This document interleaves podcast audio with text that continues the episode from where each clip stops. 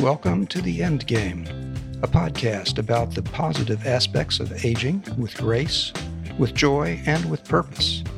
I'm your host, Don Akchin. Thanks for tuning in. Let's get on with today's show. My guest today is Margaret Nash. She is a life coach, a lifelong seeker, a hippie at heart, and the author of 7 books, among them Rebellious Aging and The Retirement Rebel, both part of her Hippie at Heart series of self-help books. She's a certified master practitioner and trainer in neuro-linguistic programming, hypnotherapy, and timeline therapy. An Alabama native, she had a very successful sales training career in England for many years, and she currently coaches online and in person from San Miguel de Allende, Mexico. Margaret, thank you for joining us today. Well, thank you for having me. Could you take a minute, first of all, to explain what you mean by hippie at heart? Okay, there are a lot of, I could distinguish between an old hippie and an old hippie at heart. And I would say I'm an old hippie at heart. And those of us who went through the whole hippie thing and are renegades and independent thinkers, and we loved all that era. And then we grew up and went to college and had kids and got married and had kids, well, whichever way, and got jobs and became normal. But at heart, we're still those renegades, and we still like to do things differently, and we've lived different lives from our parents, and there are consequences to that, and I address those in Rebellious Aging and in Retirement Rebel. They're ones I've come up against. So I don't look like a hippie, but I am at heart. Right. Well, and I'm not wearing my beads either, but still.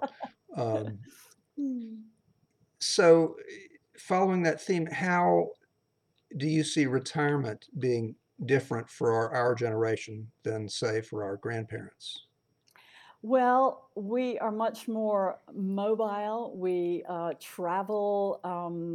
We are tribeless. I deal with being tribeless in both of those books. We don't stay where we grew up, so we don't have the church and we don't have the community. And most of us have lived in different places. And like me, I've lived in different countries. I lived in Europe for 30 years in England, and now I'm living in Mexico. And it doesn't seem weird to me, but it would have been to my parents. I don't belong to any groups. I find it hard to belong to them, because as soon as somebody tells me what I have to believe, I run like heck, you know. So I don't have the support systems that our parents had. And retirement is a big step, and we go through all these transitions without the kind of support that we would have if we'd stayed back in our hometowns. Well, that sounds like a rather sad commentary. Is retirement just a sad story, or is there more to it than that for us? No, not at all. Well, I think that most of us who have lived these kind of lives of being adventurous and being a bit of a renegade, I think we wouldn't trade it for anything. But there are just little pitfalls that we need to watch out for, and some of those are the things I was talking about being tribeless and all. But no, it's an exciting time, and we can make it more exciting than it used to be for our parents. How? I mean, they were told they had to retire at 65. And that was it. There was a line. You stopped at 65. You were kicked out of your place of work, no matter how vibrant you were and young at heart. And you had to deal with that. And we can deal with things differently. So this is what the Retirement Rebel is about. Like, for instance, there's a lot of us who are semi-retired now. I imagine you're one. I'm certainly one. Semi-retired. So we do things our way. We make our own rules about how we want to live at this time of life. And it's not just giving up work altogether, because there's a lot of pitfalls with that. And we can talk about that.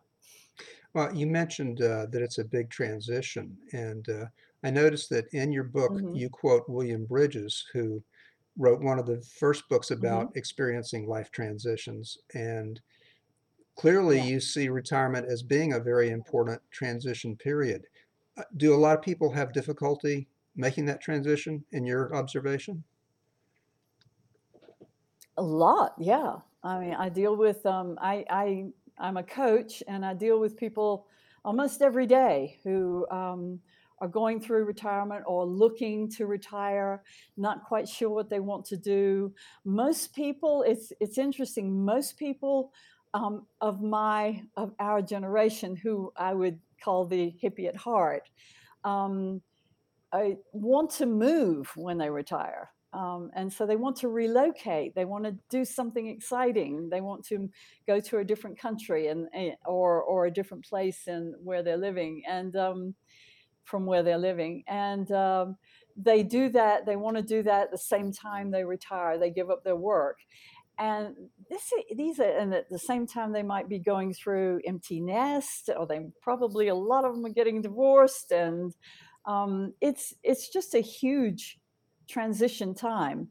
And one of the pitfalls that I talk about in The Retirement Rebel is how we tend to pile on all these transitions at one time, and it's too much, and we can go into tailspin if we're not careful. So it's about kind of pacing. Right. Each one of those would be very, very high on the stress scale. And you put two or three of them together, and you're talking about an aneurysm or a heart attack or something. Yes, exactly, if you're not careful. So, yeah, and there's a lot of grieving that needs to go on too, because you're leaving an old life, an old lifestyle, and it's exciting, and it can be fun, but you just need to be aware of the pitfalls that you're going through these changes, and you need to give yourself some space and try to limit the number of changes you go through at one time. Like if you're moving to a different country, like I moved to Mexico, you don't want to be doing a whole lot of other things at the same time, big transitions. So, it's about kind of trying to pace yourself, and then you can make it work. Yeah, your point about grieving is really interesting because I think that a lot of people who have been very successful at work really mourn the loss of that respect, and the idea of letting go of that is really, really hard. I never thought of it though as a grief, but it is. It's a grieving. Mm-hmm.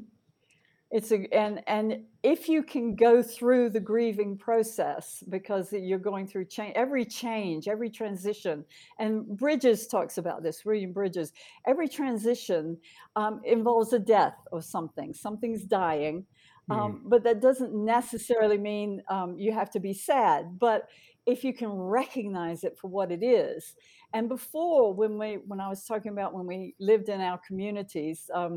That we'd been in for 60 years and still went to the same church and all of that, we would have a community around us of people going through the same thing, and we would have support, and it would be a part of life.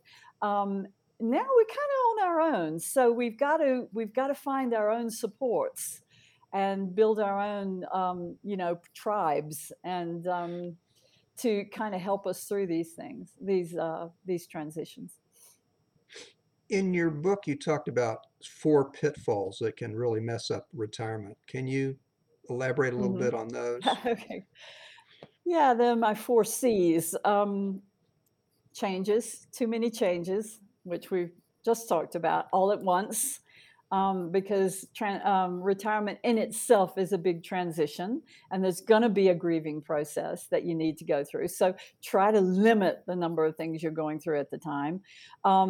Too many choices. Now, this is very much a first world problem, and I acknowledge that. But we in the West, especially in Europe and the United States, we have the whole world we can do. You know, we usually have a lot of us have enough money to go out and do travel wherever we want to move and go and move to. And we have opportunities. Do you want to live in Santa Fe? Or do you want to go to Portugal? You know, and where should we go? And this sort of thing. We have too many choices about what to do. And that can be, if you've read Csikszentmihalyi and Flow, he talks about this, how this is stressful. When you've got too many things, you just shut down. Too many choices, you shut down and you get overwhelmed. So it's about limiting your choices. And that can be tough. And first world problem, don't get your hankies out, you know, because not enough choices can be just as bad. But this is one that I particularly have seen with the people I work with. And then too much clutter. You need to get rid of stuff. It's time to get rid of stuff. Don't buy new things. You know, get rid of things. And minimalist living can really. I'm not a minimalist by any stretch of the imagination, but I'm a lot better than I used to be, and that can really help if you've got too much stuff around you. You know, even your computer, you know, I just spent 2 days with my coach cleaning up my computer. It was like a hoarder's thing, you know, where you wanted to just shut the door on it. You know, you didn't want anybody to see it, you know, how many unread emails and things like that. My Dropbox was like a nightmare, you know, and so, you know, cleaning up your life and living more. As you get older, you don't want all these things, and people fret about they want to move to a different country and what can I take with me, and I'm like, don't take anything. You won't want it, and it's in, you know, just take your clothes and maybe a book or two, you know, some old notes from training and that sort of thing, which have been useful, but otherwise just move, you know. There's stuff everywhere, you don't need it. And what's the fourth C? Not enough challenge. And this goes back to Csikszentmihalyi and Flow. One of the things that... Can I just say, first of all, I just want to tell you that I think you're incredibly brave to pronounce that man's name, because I've been looking at it for 30 years. And all I ever do is I look at it and I say, Dr. C, the guy with Flow, him. I'm not sure I've got it right. You know, a Hungarian might say that's not how you pronounce it. But... this one in some ways is the most important, because what we grieve when we leave our work is we start not having challenge. You know, sitting on a beach and sipping drinks or something like that sounds like ideal, or, you know, moving to an exotic place and it sounds like so much fun. After 6 months, when you've got nothing to do, what you're missing is challenge, and challenge is what keeps us alive and young and retirement rebels. That's the key, challenge. Okay. Got to challenge yourself. Now, a lot of social scientists that I've read put a lot of emphasis on the importance of having a purpose and a passion that propels you. You, on the other hand, have taken a different take on it, where you say, I don't believe we have one life purpose. I think we have purposes for different times and different lives, so we can have more than one. You want to explain what your thinking is on that? You just said it, really. I think that maybe we have, from the spiritual sense, you know, an overriding life purpose that all of us kind of share. And that just depends on what your philosophical, you know, belief is, like it's to serve or it's to develop or it's to grow. However, if you're talking about a more relative purpose, I think at different times in our life, we have different things that we need to do. When you're younger and you're bringing up children, you've got a different purpose from when you retire. So it's about rethinking your life from that standpoint. You really do need to think, when you retire and you move somewhere different, what purpose you have, because that's what keeps people, once again, it's what keeps people happy and motoring and young and vibrant. Does that explain it? Kind of. I think so. What more do you want me to say? No, I think that's helpful. And along a related point, you make an observation that resonates with me. Mm-hmm. The retirement blues spring from the conundrum that when we finally get all the time in the world to do what we want, we don't know what to do with that time. Yeah, that's it. Yeah. So, yeah, rethinking your purpose. And Napoleon Hill, I believe, calls it in his book, Think and Grow Rich, he calls it your definite chief aim, which I like that. That can change. And that's what I'm trying to say. When you're younger, when you're at different ages, you can be very ambitious. You can want to achieve things. You can want to be part of the world. It's the warrior archetype or the athlete archetype, getting out in the world and making a difference and, making a name for yourself, making money. And as you get older, you find that ambition is just like, where did it go? And you can't be bothered to do certain things because you maybe don't have the energy. And so you have to really rethink, why am I working? Why do I want to work? Why do I want to be challenged? And it's something we all need to rethink. And maybe those purposes were always there. But for me, for instance, I used to be very competitive. When I lived in England, I was a salesperson and I was a business trainer and traveled all over Europe and that sort of thing. I don't want to do that now. So why do I want to keep working? And for me, it became, well, this is what helps me develop. And personal development is very important to me. Learning things and keeping kind of fresh and alive and connected with the world is really important. If I stopped working, then my world would contract. Who would I be with? I'd see some friends for lunch or, who would I talk to? I wouldn't be talking to you right now if I weren't working, So it's about connecting and feeling a part of, the world around you and growing and developing. That didn't used to be particularly important to me. It is now. So it's that kind of idea. It sounds like a retirement for a person who is still a hippie at heart is not so much playing frisbee and counting your love beads and waving peace signs. No. It sounds like there has to be more to it than that. Well, you like so that. Can you kind of draw a picture of what some of us who have that yearning can look forward to in a retirement? What should we be? How should it look? How should it look? Well, I'm big on semi-retirement. Okay. I like that a lot. Semi-retirement it seems to be the new thing. I have a lot of people who are in their clients who are in their late 70s, even some in their 80s, who are still working and don't have any intention of stopping. And they love it, and it keeps them alive. It keeps them relevant. It keeps them connected, like I say.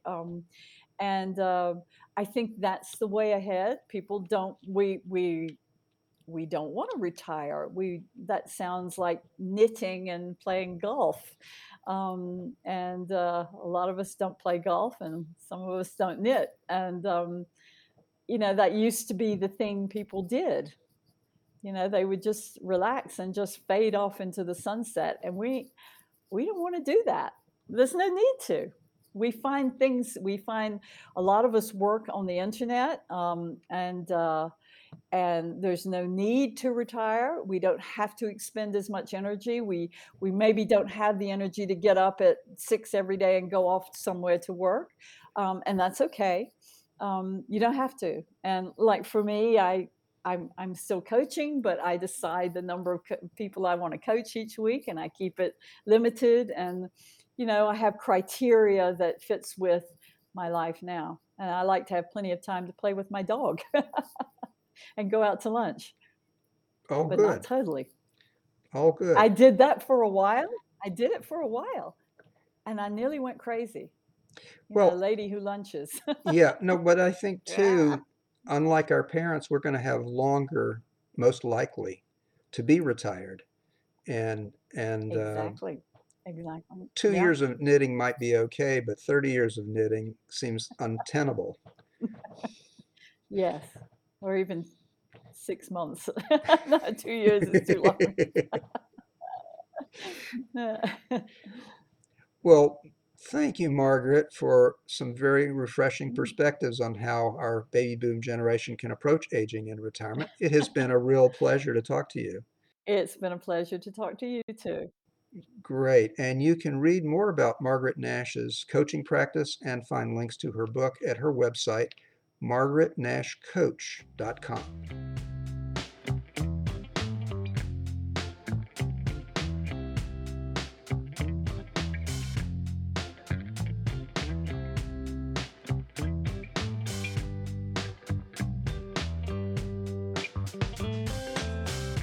Thanks for listening to our podcast. You can also subscribe to our free weekly newsletter, The End Game, at theendgame.substack.com. I'm Don Akchin, wishing you all the best in aging with grace, with joy, and with purpose. I hope you'll join us for future programs here at The End Game.